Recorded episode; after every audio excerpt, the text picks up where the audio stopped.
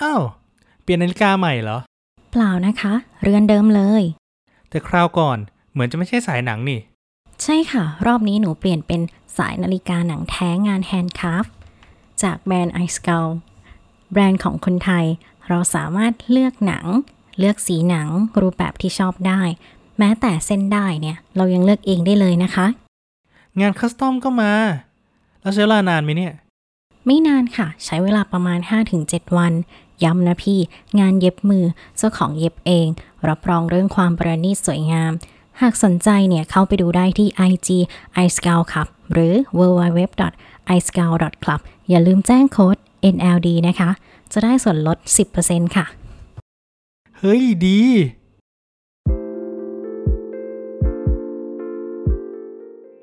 ขณะนี้คุณกำลังฟังไหนเล่าดีพอดแคสต์ในรายการ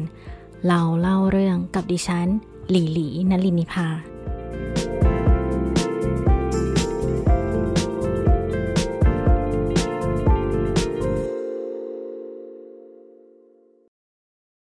ผ่านไปสองปี ตั้งแต่ที่ฉันเดินทางไปลาวคนเดียวในครั้งนั้น ตลอดเวลาที่ผ่านมา ดูเหมือนพวกเธอจะเข้าใจว่า ฉันต้องทำงาน นานๆ จะมาเข้าฝันบ้าง ส่วนผ้าสิ้น ถูกพับเก็บไว้อย่างดี เกือบทุกๆเดือน ฉันจะนำออกมาตากลมบ้าง ไม่ให้ผ้าทับกันนานจนเกินไป เส้นไหมสะท้อนแสงสวยงาม น่ามองจะว่าไปยังมีเรื่องปิ่นปักผมที่ฉันได้รับมานั่นอีก ปิ่นเงินลายดอกไม้ไหว ปิ่นที่ถูกหลอกนึกว่าพี่เขาใจดีแถมให้ ที่แท้เรื่องราวมันซับซ้อนเกินกว่าที่ฉันคิดไว้ ฉันเองแอบคิดว่า พี่เขาเนี่ยคงรู้เรื่องราวทั้งหมด แต่ไม่ยอมพูดออกมา นึกถึงเรื่องเหล่านี้แล้ว ฉันได้แต่ถอนหายใจเฮ้อขณะที่กำลังจะกดลาพักร้อน เสียงโทรศัพท์ก็ดังขึ้น สวัสดีครับน้องนิสา พี่วุฒินะครับ ค่ะ พี่วุฒิมีอะไรหรือเปล่าคะ พี่วุฒิเป็นพี่ในแผนกเดียวกับฉันเอง พี่ได้ยินว่าน้องนิสาจะลาหยุดไปลำพูนบ้านพี่อยู่ลำพูนพอดี ไปพร้อมกันไหมครับ แต่เราไม่ได้เดินทางกันสองคนนะ มีแฟนพี่ไปด้วย ดีเลยค่ะพี่ เพราะหนูไปถึง หนูก็ต้องตามหาบ้านคนอีก ถ้ามีเจ้าถิ่นไปด้วย น่าจะสะดวกกว่า พี่ได้ยินเรื่องมาจากพี่ทิพย์แล้วแหละ บ้านพี่เคยส่งตัวเจ้าสาวไปหลุมพระบาง น้องนิสาจะเข้าไปดูรูปก่อนไหม ได้ค่ะ แล้วพี่วุฒิจะกลับบ้านตอนไหนคะ สัปดาห์หน้าครับ พี่ลาไว้แล้ว ค่ะพี่ งั้นเดี๋ยวหนูลงวันเดียวกับพี่เลย เรื่องตั๋วพี่จองให้เลยนะ ส่วนเรื่องรถไม่ต้องเป็นห่วง ที่บ้านพี่คงมาจอดรถทิ้งไว้ ไม่ก็มีคนมารับ โอเคค่ะ หนูสบายแล้วไม่ต้องกังวลเรื่องอะไรเลย ครับ พี่เกือบลืมบอก วันนั้นคนที่บ้านจะเยอะหน่อย ญาติที่อยู่ฝั่งหลวงพระบางก็จะมาด้วย พอดีเป็นวันทำบุญใหญ่นะครับ วันนั้นจะเห็นรูปถ่ายบรรพบุรุษครบทุกคน นิสาน่าจะพอจำพวกเขาได้ใช่ไหม แล้ววันนั้นหนูไปจะไม่รบกวนพี่เหรอคะ ไม่เป็นไรเลยครับ สบายๆคิดว่าไปร่วมทำบุญ พี่วุฒิคะ ส่วนเรื่องที่พักเดี๋ยวหนูจัดการเองนะ ไม่ต้องหาเลย เพราะบ้านพี่เป็นโรงแรม น้องนิสาพักที่นั่นก็ได้เลยงั้นคงต้องรบกวนพี่แล้วค่ะ แต่ต้องเก็บเงินค่าที่พักนะคะ ได้ครับ แล้วเจอกันครับ ค่ะพี่ขอบคุณนะคะ หลังจากวางสายฉันรู้สึกโล่งใจเป็นอย่างมาก เพราะการที่ต้องตามหาครอบครัวของคนที่เสียชีวิตไปแล้วเกือบร้อยปี เป็นเรื่องที่ลำบากเกินไป ว่าแต่พี่วุฒิมีแฟนตอนไหนนะทำงานอยู่ที่เดียวกันมาหลายปี ไม่น่าเชื่อว่าพี่เขาจะมีแฟน ฉันคงทำงานอย่างเดียวจนเกินไป เป็นอย่างที่พี่ทิพย์บอกจริงๆห้าปีที่ไม่มีแฟน ไม่มีแม้แต่คนคุย เลยทำให้ฉันเลิกสนใจความเป็นไปของคนอื่น ฉันกดวันลาให้ตรงกับพี่วุฒิทุกอย่างมันบังเอิญไปจริง ๆ เหมือนกับจับวาง เหมือนกับว่าโลกที่ฉันอยู่มีคนเขียนบทให้เป็นแบบนี้ แต่ก็ช่างเถอะ ดีแล้วที่เรื่องมันง่าย เสียงโทรศัพท์ดังขึ้นอีกครั้ง นิสา แกจะไปลำพูนเหรอ เสียงปลายสายเอ่ยถามขึ้น เออดิ ว่าแต่ลูกจันมีอะไรหรือเปล่า มี ไปคราวนี้ได้ผู้แถมได้เพื่อนด้วย แล้วก็งานนั้นจบทีเดียว แกอาจจะได้เห็นของดี เฮ้ยเฮ้ยแม่หมอ ทักกันอย่างนี้เลยเหรอวะ ตามนั้นน่ะ ฝากซื้อไส้อั่วด้วยนะ เดินทางปลอดภัยนะจ๊ะที่รัก พูดจบ อีกฝ่ายก็วางสายไปทันที ฉันได้แต่คิดทบทวนคำพูดของเพื่อนรัก ฉันกับลูกจันเป็นเพื่อนกันมาตั้งแต่มปลาย เรามีกันอยู่สองคน เพราะทุกคนกลัวลูกจันเลยไม่มีใครกล้าเข้าใกล้ ส่วนฉันไม่ได้กลัวที่ลูกจันมองเห็นหรือชอบทักอะไรแปลกๆ เรียกว่าไม่ใส่ใจมากกว่า เธอเป็นคนน่ารัก นิสัยดี ชอบเอาใจใส่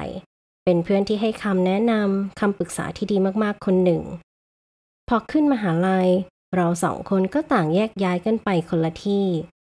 แต่ก็ยังติดต่อไปมาหาสู่กันอยู่ตลอด เวลาวิกฤต ฉันมักจะได้คำแนะนำจากลูกจันเสมอ เมื่อถึงวันที่นัดไว้กับพี่วุฒิฉันรีบมุ่งหน้าไปยังสนามบินทันที ในใจคิดว่า แย่แล้ว จะสายแล้ว พอถึงสนามบิน ฉันเห็นพี่วุฒิยืนคอยอยู่ตรงสายการบินที่เราจะเดินทาง ข้างๆเขามีสาวสวยรูปร่างสูงโปร่ง เธอยืนหันหลังให้ฉันอยู่ สงสัยจะเป็นแฟนแน่ๆ ฉันรีบวิ่งไปหาทันที ขอโทษนะคะพี่ หนูตื่นสาย เมื่อวานตื่นเต้นไปหน่อยค่ะ มัวแต่ทวนของที่ต้องเอาไป ไม่เป็นไรครับ นิสา นี่น้องดาริน แฟนพี่เอง น้องรินคะ นี่นิสา น้องในแผนกที่พี่เล่าให้ฟัง พี่วุฒิยิ้มให้ฉันอย่างอบอุ่น และหันไปเอ่ยกับคนข้างๆ อย่างอ่อนโยน คุณดารินเธอช่างน่าอิจฉาเสียจริง ที่มีแฟนใจดีคอยอยู่เคียงข้าง แถมยังสุภาพมากๆอีกด้วย จะว่าไป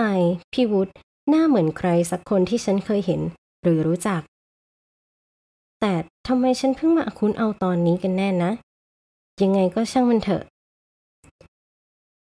สวัสดีค่ะ คุณดาริน ชื่อนิสานะคะ ฉันเอ่ยแนะนำตัว ไม่ได้มีโอกาสมองหน้าเธอตรงๆ เธอสวยเหมือนนักแสดงที่อยู่ในทีวีเลย ใบหน้ารูปไข่ ดวงตาสองชั้นกลมโต จมูกโด่ง ตอนเธอยิ้มให้ทำเอาฉันเกือบหยุดหายใจ สวัสดีค่ะ ไม่ต้องเรียกคุณดีไหมคะ อายุเท่าๆกันเลย เรียกแบบเพื่อนกันก็ได้ค่ะ จะแก กูมึงได้หมดเลย เธอเอ่ยขึ้น พร้อมกับยิ้มให้ฉัน ได้ค่ะ พี่วุฒิมีเพื่อนร่วมงานหน้าตาน่ารักมากเลย ตัวเล็กๆ นิสาน่ารักมากจริงๆ ใช่แล้วค่ะ ฉันค่อนข้างตัวเล็กเมื่อเทียบกับผู้หญิงทั่วไป เวลายืนข้างดาริน ฉันสูงเพียงระดับอกเท่านั้น นิสา น้องรินเขาชอบของน่ารักน่ารัก เห็นแล้วอดใจไม่ไหวต้องเข้าไปกอด ถ้าเขาเผลอโดนตัวอย่าตกใจนะ เออมันจะดีเหรอคะ เราไม่ได้สนิทกันขนาดนั้น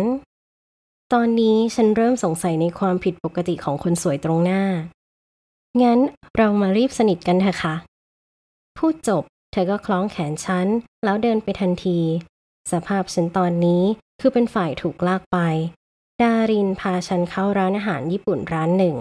นี่ถือเป็นมื้อแรกที่ฉันกินอาหารร่วมกับคนแปลกหน้า ตอนแรกฉันคิดว่าคงเกรงจะกินข้าวไม่ได้แน่ๆ แต่ดารินสามารถละลายพฤติกรรมของฉัน และที่สนิทกันได้อย่างรวดเร็ว ก็คือเธอเป็นเพื่อนของลูกจันตอนอยู่มหาวิทยาลัย ฉันแอบกังวลอยู่เสมอว่า ลูกจันจะมีเพื่อนหรือไม่คำตอบอยู่ตรงหน้าฉันแล้วกัลยาณมิตรที่ลูกจันพูดถึงคงเป็นดารินแน่ๆ พวกเธอคงได้คุยกันมาบ้าง เมื่อถึงสนามบินเชียงใหม่ พี่วุฒิก็กดโทรหาคนที่บ้านทันที อ้วุฒไม่ต้องโทรแล้ว มารับแล้ว เสียงที่ฉันรู้สึกคุ้นเคย ดังขึ้น ฉันหันหลังกลับไปมอง เขาสวมชุดท้องถิ่นทำให้ฉันรู้สึกแปลกตาอยู่บ้าง น้องนิสา อีกฝ่ายเรียกชื่อของฉันด้วยความแปลกใจ สวัสดีค่ะ พี่วายุ สวัสดีครับ ไม่ได้เจอกันตั้งสองปี น้องนิสาสบายดีไหมครับ สบายดีค่ะ ไอ้วาอย่าบอกนะ ว่านิสา คือสาวไทยที่เคยไปพักหลวงพระบางคนนั้นน่ะ พี่วุฒิเอ่ยถามขึ้นด้วยความตกใจ ส่วนสาวสวยข้างฉัน ดึงชายเสื้อของฉันแล้วกระซิบถามด้วยความอยากรู้ ฉันได้แต่บอกว่า ถึงบ้านพี่วุฒิปลอดคนเมื่อไหร่ ฉันจะเล่าให้ฟัง พี่กับไอวุฒเป็นลูกพี่ลูกน้องกันครับ แม่ของพวกเราเป็นพี่น้องกัน เออ ไอวานี่แฟนพี่เองชื่อดารินอิจฉาไหมจ๊ะพระคนโสด สวัสดีครับ คุณดาริน ไม่น่ามาคบไอวุธเลยนะครับ มันสมองไม่ค่อยดี และแล้วฉันก็ได้เห็นภาพที่พี่น้องเถียงกันไปตลอดทาง เมื่อถึงบ้านของพี่วุฒิฉันและดารินก็อดที่จะตะลึงไม่ได้ ภาพตรงหน้าเหมือนพาฉันย้อนกลับไปสมัยก่อน เป็นอาคารไม้ผสมปูนสามชั้น หลังคาทรงปั้นหยา พื้นที่ด้านหน้าเป็นสนามหญ้า ตัวอาคารรายล้อมไปด้วยต้นปีบส่งกลิ่นหอมสดชื่น ฉันเห็นโซนทำบุญแล้วรู้สึกอึ้งไม่ได้ มีของไหว้แน่นขนาดเต็มโต๊ะไปหมด เดี๋ยวพวกเราเอาของขึ้นไปเก็บก่อนนะครับ แล้วค่อยลงมา พี่วุฒิเอ่ย ฉันก้าวตามเขาเข้าไปยังตัวโรงแรม ด้านในประดับตกแต่งไว้อย่างสวยงาม เหมือนโรงแรมบูติกทั่วๆไป แต่แตกต่างกันที่เข้าของเครื่องใช้จะมีเอกลักษณ์ของภาคเหนืออยู่ แถมยังเป็นของที่เคยใช้งานเมื่อในอดีต เมื่อเดินมาถึงด้านใน ก็จะพบกับบันไดทางขึ้น โดยแบ่งเป็นสองฝั่งซ้ายและขวา ที่กำแพงก็จะติดรูปถ่ายเก่าๆ บรรยากาศในรูปกับตอนนี้ไม่แตกต่างกันเท่าไหร่พี่วุฒิและดารินแยกไปทางด้านซ้าย ฉันคิดว่าน่าจะเป็นโซนที่พักของคนในครอบครัว ส่วนห้องพักของฉันอยู่ทางฝั่งขวา สักพัก เสียงเคาะประตูก็ดังขึ้น น้องนิสาครับ ยังพอมีเวลา มาเปลี่ยนนุ่งสิ้นกันดีไหม เสียงพี่วายุดังขึ้น ได้ค่ะพี่ หนูเอาเสื้อของวิวมาด้วย ฉันเอ่ยตอบไป โดยไม่เปิดประตู ฉันตัดสินใจที่จะนุ่งผ้าสิ้นลายยกดอกสีม่วงชมพู และปักปิ่นเงินที่พี่เจ้าของร้านนั้นให้มา ปิ่นที่กลุ่มความลับอันนั้น เมื่อเสร็จเรียบร้อยพอฉันเปิดประตูออกไป ก็พบกับพี่วายุยืนหันหลังให้ฉันอยู่ พี่ยืนรออยู่ตลอดเลยเหรอคะ ครับ พอดีอาวุธพาดารินไปแนะนำกับญาติญาติๆพี่เลยอาสามารอแทนมัน น้องนิสาเหมาะกับสิ้นดีนะครับ ขอบคุณค่ะ พี่วายุพาฉันเดินดูรอบๆโรงแรม บริเวณด้านหลัง นอกจากมีสระว่ายน้ำแล้ว ถัดไปก็มีบ้านไม้อีกหลายหลัง ไกด์จำเป็นเล่าว่า สมัยก่อนที่ยังมีการแบ่งชนชั้น บ้านที่อยู่รอบๆคุ้ม เป็นที่อยู่อาศัยของคนรับใช้ ในตอนนี้เปิดให้แขกที่ต้องการความเป็นส่วนตัวเข้าพัก สายลมพัดมาอย่างเรื่อยๆ ฉันรู้สึกสบายใจอย่างบอกไม่ถูก เหมือนเป็นการเตรียมพร้อม รับมือกับความจริงที่น่าเหลือเชื่อ เมื่อถึงเวลา ฉันกับพี่วายุ ก็เดินเข้าไปร่วมพิธี เราเลือกที่นั่งด้านหลังสุด พี่วายุบอกว่า ความจริงเราสามารถทำบุญให้ผู้ที่ล่วงลับไปแล้วได้ในงานสลากย้อม แต่คนจะเยอะมาก แถมญาติญาติๆก็ไม่ได้ว่างในช่วงเวลานั้น เลยเลือกที่จะทำแบบนี้เพราะสะดวกกว่า ในระหว่างที่ฉันกำลังฟังพี่วายุพูด ก็เห็นสายตาของบรรดาญาติญาติๆฉันได้แต่ส่งยิ้มแห้งกลับไป เมื่อทำบุญเรียบร้อยแล้ว พวกเขาก็มองฉันอย่างเปิดเผย ก่อนที่พวกเขาจะเข้าถึงตัวฉันพี่วายุ ก็พาฉันออกมาจากที่พัก ให้น้องวิว รับหน้าที่ตอบคำถามกับพวกญาติญาติแทนลำพูนเป็นเมืองที่ฉันเคยมาแล้ว พี่วายุรับหน้าที่เป็นไกด์จำเป็นอีกครั้ง ตามตรอกต่างๆ มีร้านอาหารลับมากมาย ฉันตื่นเต้นมาก นอกจากอาหารจะอร่อยแล้วยังราคาถูกอีกด้วย ฉันเล่าทุกอย่างให้พี่วายุฟัง เกี่ยวกับเรื่องที่เจอครั้งไปหลวงพะบาง หลังจากที่พี่วายุได้ฟังก็รีบพาฉันกลับมายังโรงแรมทันที แต่คราวนี้ พี่วายุพาฉันขึ้นไปยังด้านซ้าย และขึ้นไปถึงห้องใต้หลังคา เมื่อเปิดประตูเข้าไป ฉันก็เห็นรูปวางเรียงกันเต็มห้อง นอกจากรูปถ่ายก็มีหีบใส่ผ้าวางอยู่ เสียงหวานดังขึ้นในหัวของฉันว่า ให้เดินตรงไปที่มุมห้อง ฉันดูรูปถ่ายทีละบาน และฉันก็เจอรูปถ่ายของผู้หญิงที่เป็นเจ้าของผ้าสิ้นที่ฉันนุ่งอยู่ แต่ยังเหลืออีกก็คือเจ้าของปิ่นที่น่าจะเป็นแม่ของหญิงสาวที่หลวงพระบาง พิวายุช่วยฉันหาอีกแรง จนเวลาบ่ายคล้อย ฉันเริ่มถอดใจ คิดว่าคงไม่เจอแล้ว น้องนิสา พี่คิดว่าคงเป็นท่านนี้แน่เสียงของพี่วายุทำให้ฉันรีบหันกลับไปมองทันที และคว้ารูปถ่ายนั้นมาดู มืออีกข้างก็ดึงปิ่นที่ปักไว้ออกมา เหมือน เหมือนมากจริงๆ ด้วยความดีใจ ฉันจึงกอดพี่วายุไปและเอ่ยขอบคุณ พี่วายุดูตกใจที่ฉันเข้าไปกอด ตอนนั้นฉันดีใจมากจริงๆ ความเงียบจึงเกิดขึ้นระหว่างพวกเรา พี่วายุหยิบรูปถ่ายใบเล็กๆ ส่งมาให้ฉัน พอได้เห็นฉันตกใจมาก เพราะในรูปมีหญิงสาวอยู่สามคน นอกจากจะมีเจ้าของปิ่นแล้ว ยังมีผู้หญิงอีกคน ซึ่งหน้าตาเหมือนฉันมาก ถ้าน้องนิสาสงสัย เราเอาไปถามดีไหมครับ ฉันได้แต่นิ่งเงียบด้วยความไม่เข้าใจ ทุกอย่างมันดูเหลือเชื่อเกินไป พี่วายุจูงมือฉันออกมาจากห้องใต้หลังคา และพาฉันไปพบกับคุณยายทันที ตอนที่ท่านเห็นหน้าของฉัน ท่านเองก็ดูตกใจไม่แพ้กัน ท่านไม่สามารถพูดภาษากลางได้พี่วายุเลยเป็นคนสอบถามแทน หลังจากฟังเรื่องราวจนจบ ฉันอยากจะส่งคืนสิ่งของที่ได้มาให้กับทางครอบครัวพี่วายุ แต่คุณยายท่านไม่รับไว้ ท่านยังแนะนำอีกว่า พรุ่งนี้ค่อยไปทำบุญที่วัด ให้นำรูปถ่ายไปด้วย คุณยายให้พี่วายุสนทนาต่อกับท่าน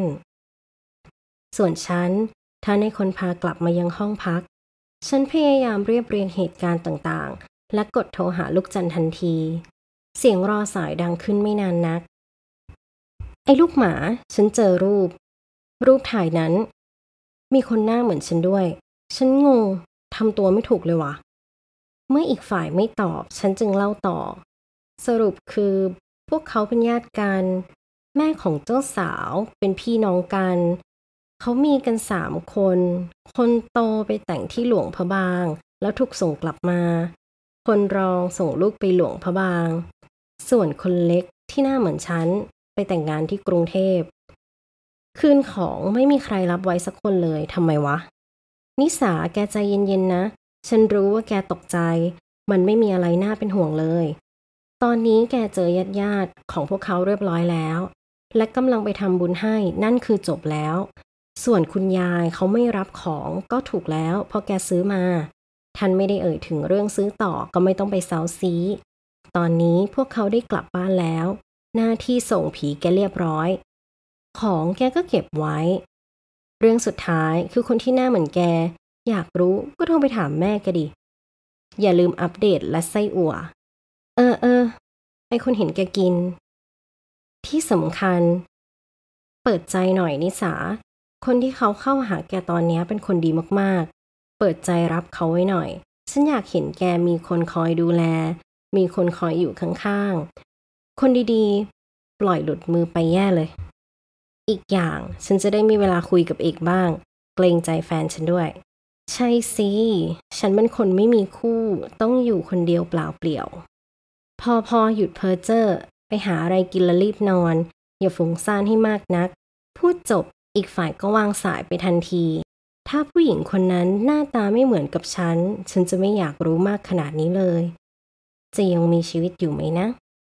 หวังว่าเธอคนนั้นจะมีลูกหลานคอยดูแล ไม่ต้องแยกจากเหมือนพวกพี่สาวของเธอ หากคุณชอบรายการเราเล่าเรื่อง episode นี้ ฝากแชร์ให้เพื่อนๆคุณต่อด้วยนะคะ และคุณยังสามารถติดตามรายการ เราเล่าเรื่องและไหนเล่าดีพอดแคสต์ได้ใน Apple Podcast Spotify Google Podcast หรือ Podcast Player อื่นๆที่คุณใช้อยู่ แล้วพบกันอพิโซดหน้า สวัสดีค่ะ